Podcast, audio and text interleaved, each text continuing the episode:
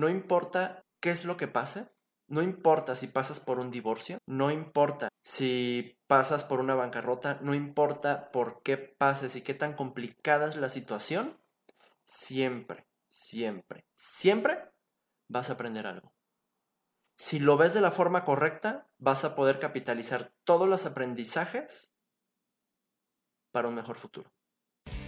Hola, soy Yuri. Soy Jaime. Y, esto, es La Teoría de Darwin. ¿Quieres ser mejor líder? ¿Te gustaría comunicarte mejor, tomar mejores decisiones y crecer como persona y profesional? ¿Tienes espíritu emprendedor? Este podcast es para ti. Este lunes tenemos un invitado especial que compartirá información valiosa para ti. ¡Comenzamos! El día de hoy es un episodio muy especial ya que vamos a entrevistar a uno de los fundadores de este podcast, Jaime Jiménez, quien es una persona increíble, siempre con la voluntad de apoyar, pero sobre todo de aportar. Y me gustaría escucharlo y principalmente saber qué es lo que te inspira a ser como eres. No sé si realmente hay una inspiración, lo único que sí podría decir es que recuerdo que desde desde pequeño, no sé, en la, en la secundaria, en la preparatoria, me gustaba aportar, me gustaba ayudar, siempre he sido un curioso de naturaleza y creo que, que algo que siempre me ha movido es el saber por qué, el preguntar cómo y todo ese tipo de cosas. Desde que te conozco, siempre has manejado esa filosofía de tu trabajo ideal, el cómo un trabajo tradicional ya no es la manera más adecuada de vivir. ¿Qué es lo que marcó la diferencia para que tú decidieras eh, hacer ese cambio? primero que nada, me gustaría aclarar algo. No considero que, que lo tradicional no funciona. Simple y sencillamente creo que hoy por hoy, para muchos, esa fórmula ya no, ya no, simple y sencillamente esa fórmula ya no, no es para algunos de nosotros. Ahora, ¿qué es lo que me hizo ver las cosas de esa forma? Creo que hubo en particular dos situaciones que me ayudaron a, cambiar la perspectiva completamente que tenía de las cosas. Trabajé en, en PepsiCo durante cinco años y, y en ese entonces, para mí era un, ok, pues voy a trabajar en una empresa y voy a buscar crecer ahí. Simple y sencillamente, esa era mi mentalidad, no más de eso. No veía lo que había más allá. Sí, tenía planes y tenía ideales sobre qué es lo que podía alcanzar, cómo podía apoyar tal vez a otros a través de, de las posiciones que alcanzar, etcétera, etcétera, etcétera. Pero lo que realmente marcó la diferencia fue, el primer evento fue cuando iban a ser mi hijo Ian.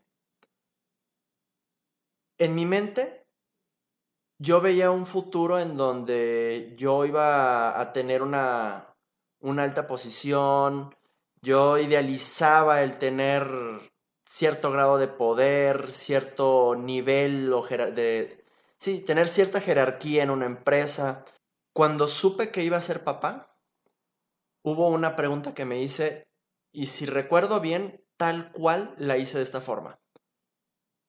¿Vivo para trabajar o trabajo para vivir? ¿Qué quiso decir esto para mí? Ahora que voy a ser papá, me doy cuenta que si quisiera ser, digámoslo así, un director en una empresa, tendría que muy probablemente estar viajando muchísimo. Tendría, sí, una gran reputación, sí, podría estar ganando muy bien, sí, podría darle muchas cosas a mi familia, sin embargo, algo que no podría darles es tiempo.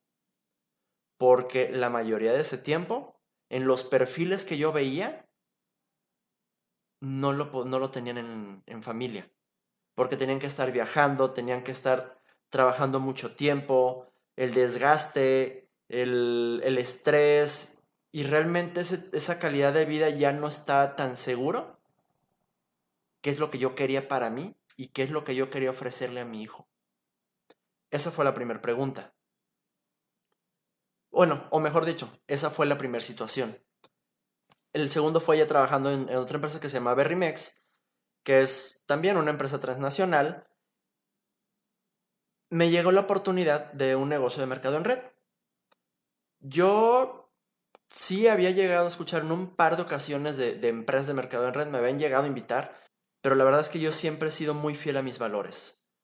Cuando me ofrecieron estos dos proyectos, yo los vi, pensé, sí, ok, hace lógica, tiene potencial, no está mal, pero la empresa y lo que ofrece realmente no va con mis valores.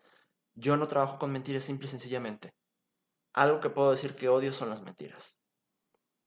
Y lo que ofrecían ahí eran cosas que no eran ciertas, que no eran verdaderas, y la verdad es que yo con eso no trabajo. Sin embargo, llegó una tercera empresa, que curiosamente yo llegué a ella por, pues de, una forma no directa, porque me invitaron pidiéndome un consejo este, sobre los productos. Los productos me parecieron maravillosos. Los investigué, por supuesto. Me, aventé alrededor de unas tres semanas este, investigando. Eh, la investigación yo hice un poco, pero también fue a través de, otra amiga, que es química farmacobióloga. Son suplementos alimenticios, la empresa Susana. Y, y me di cuenta que realmente todo lo que me estaban diciendo era cierto.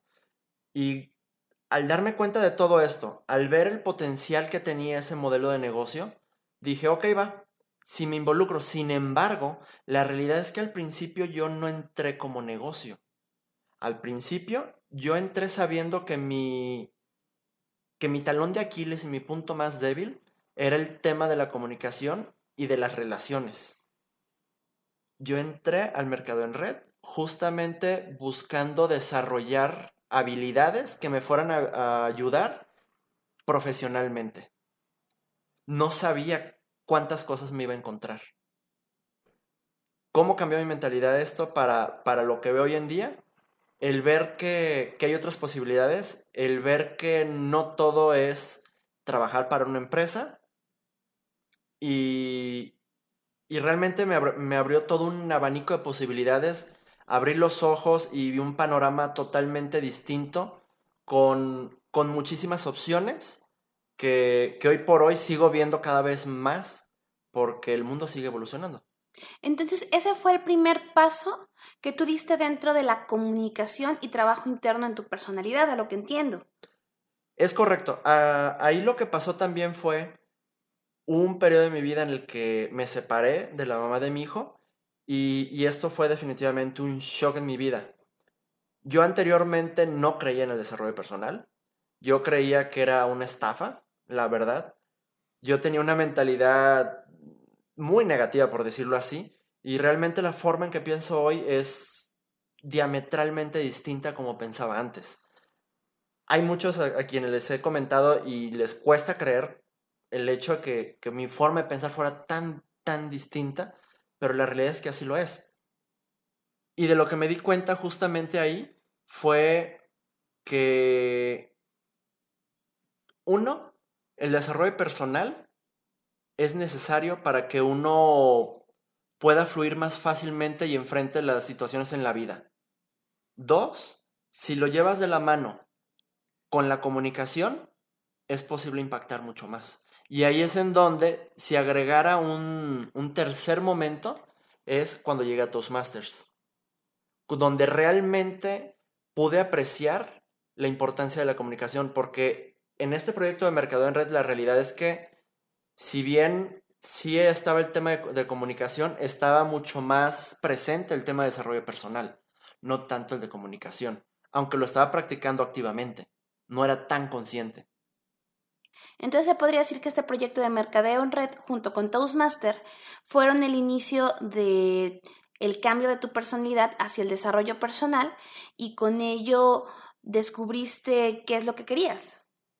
Sí y no.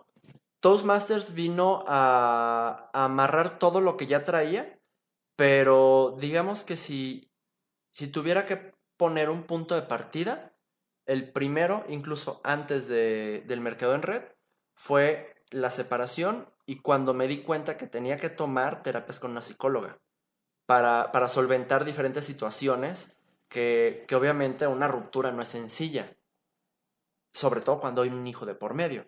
Entonces, en esas terapias fue donde me di cuenta que tenía que, desarrollarme como persona y ver más allá y no limitarme a lo que estaba viendo hasta en, hasta en ese entonces. Ese fue el momento, digamos, o el punto cero o el punto de partida. Es muy interesante el cómo nos lo manejas, ya que nos permite conocerte un poco más, pero también somos conscientes de que todos tenemos diferentes batallas, las cuales no porque en ese momento se vea algo catastrófico quiere decir que es el final. Al contrario, puede ser el principio de algo. Y con ello, la siguiente pregunta es, ¿cuál sería tu trabajo ideal? Mi trabajo ideal, no sé honestamente hoy por hoy cuál es mi trabajo ideal. Sí sé qué es lo que me gusta y qué es lo que quisiera hacer, pero creo que ese tema de, del trabajo ideal, de cuál es tu pasión, de cuál es tu misión en la vida, es, es algo que, que a algunos tal vez les puede tomar poco tiempo, unos días, unas semanas, unos meses. Tal vez desde que son chicos lo saben.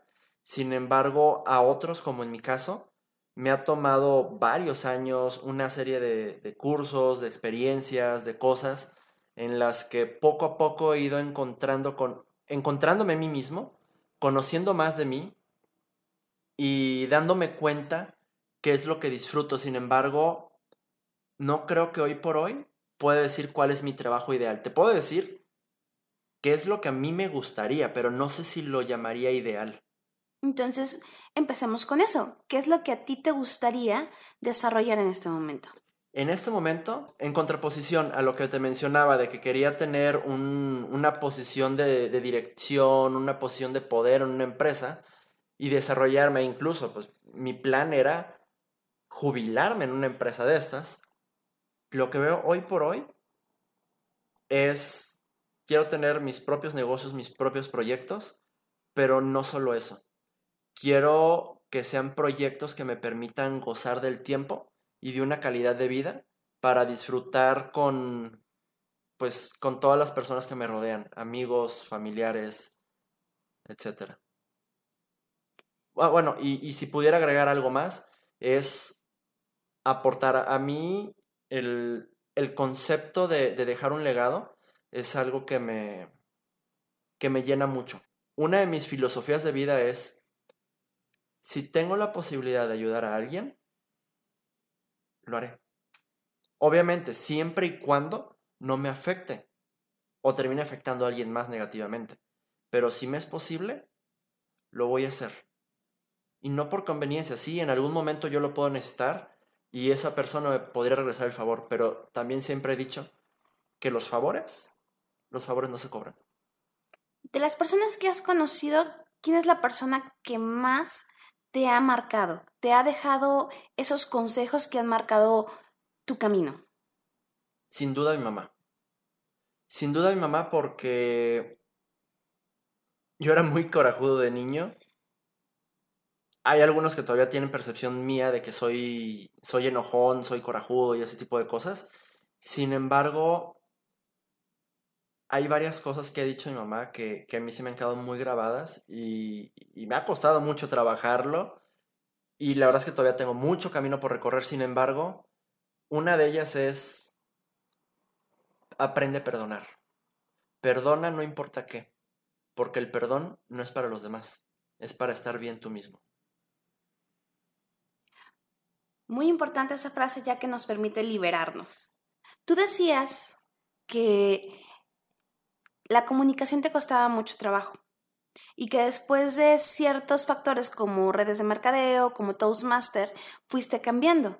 Entonces, eso quiere decir que las conexiones para ti, las personas con las que has conectado, ¿cómo te han aportado y cómo has aportado a ellas? Me gustaría iniciar o, hacer un previo a eso, mencionando que mi cambio ha sido tan grande que antes pensaba que si yo hacía mi trabajo bien, técnicamente hablando, si yo sacaba el trabajo bien en la empresa donde trabajaba, era suficiente para que me tuvieran que ascender. Era suficiente para, para que me reconocieran. Pero no veía el valor de las relaciones. Ahora, respondiendo a lo que me mencionabas, sí me he dado cuenta de ese valor Sí, siempre me ha gustado aportar, siempre he sido muy curioso de naturaleza. Me acercaba con una persona y con otra a preguntar qué estás haciendo, cómo puedo aportar. y era mi curiosidad innata. Sin embargo, el cómo eh, aporto, ahora sí que creo que algo que me ha ayudado muchísimo a aportar a otros es esa curiosidad, ese preguntar y ese, ese llegar a tal vez esa respuesta de, de que esta persona necesita esto, esta otra persona está en esta situación, esta persona no tiene una respuesta a este, a este problema que tiene y, y simple y sencillamente me gusta resolver problemas. Esto me lleva a la siguiente pregunta. ¿Para ti qué es el liderazgo? El liderazgo para mí es... Bueno, voy a decirlo de esta forma. Hay diferentes tipos de liderazgo. Y sí, el liderazgo es hacer que las cosas sucedan, ya sea tener liderazgo sobre uno mismo si uno tiene que hacer un trabajo, o tener un liderazgo para lograr que las cosas sucedan a través de un equipo de trabajo. Sin embargo, dentro de esta variedad de, de liderazgos, para mí, el liderazgo es motivar a otros a que hagan las cosas. ¿Cómo? Siempre he dicho que, que, un buen líder y que una forma o la mejor forma de lograr las cosas es hacer que tu equipo de trabajo quiera hacer lo que se tiene que hacer y esté convencido de qué es lo que se tiene que hacer. Es muy interesante. Y tú decías, o lo que entiendo que tú me estás diciendo es que así es como tú lo aplicas. Trato de aplicarlo. Jaime, entonces, ¿podrías decirme cómo consideras tú que se relaciona la comunicación y el liderazgo con el emprendimiento y el desarrollo personal? Ok, sí. Podrían ser tomados hasta, cierto punto como cosas independientes. Sin embargo, lo voy a plantear con una situación. Digamos, en mi caso, como dije, siempre he sido muy curioso. Ese ser curioso me llevaba a emprender acciones. Entonces, primero, ¿qué es el emprendimiento para mí? El emprendimiento no es abrir un negocio. El emprendimiento va desde el simple hecho de pensar en hacer algo y llevarlo a cabo. ¿Por qué? Porque, ¿qué es lo que pasa si tú estás en un trabajo y tú propones un proyecto? Es un emprendimiento. Es un emprendimiento dentro de la empresa. Entonces, en ese sentido, creo que no lo había visto durante mucho tiempo, pero siempre he sido emprendedor, porque siempre he estado proponiendo cosas. Siempre trato de ser propositivo, todo el tiempo. Ahora, ¿cómo entra aquí en la comunicación y liderazgo? Si yo estoy proponiendo un proyecto, ¿cómo logro comunicarlo? Pero también, ¿cómo logro que me perciban como líder para coordinar un equipo que lleve, que lleve a cabo este proyecto y que sea exitoso? Pero al mismo tiempo, aquí ya metimos el emprendimiento, ya metimos la comunicación y ya metimos el liderazgo.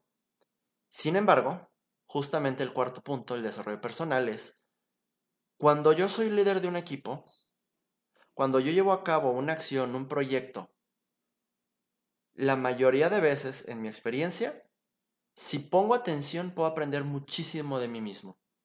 Porque el simple hecho de ver cómo es que reacciono ante ciertas situaciones, cómo es que reacciono ante ciertas personas, si pongo atención, empiezo a desarrollarme como persona.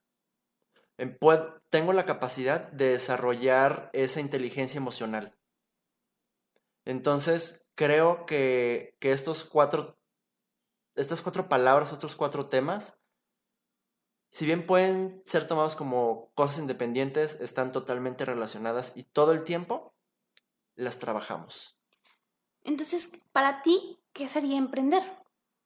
Emprender simple y sencillamente es tener una idea en mente, proponerla y llevarla a cabo.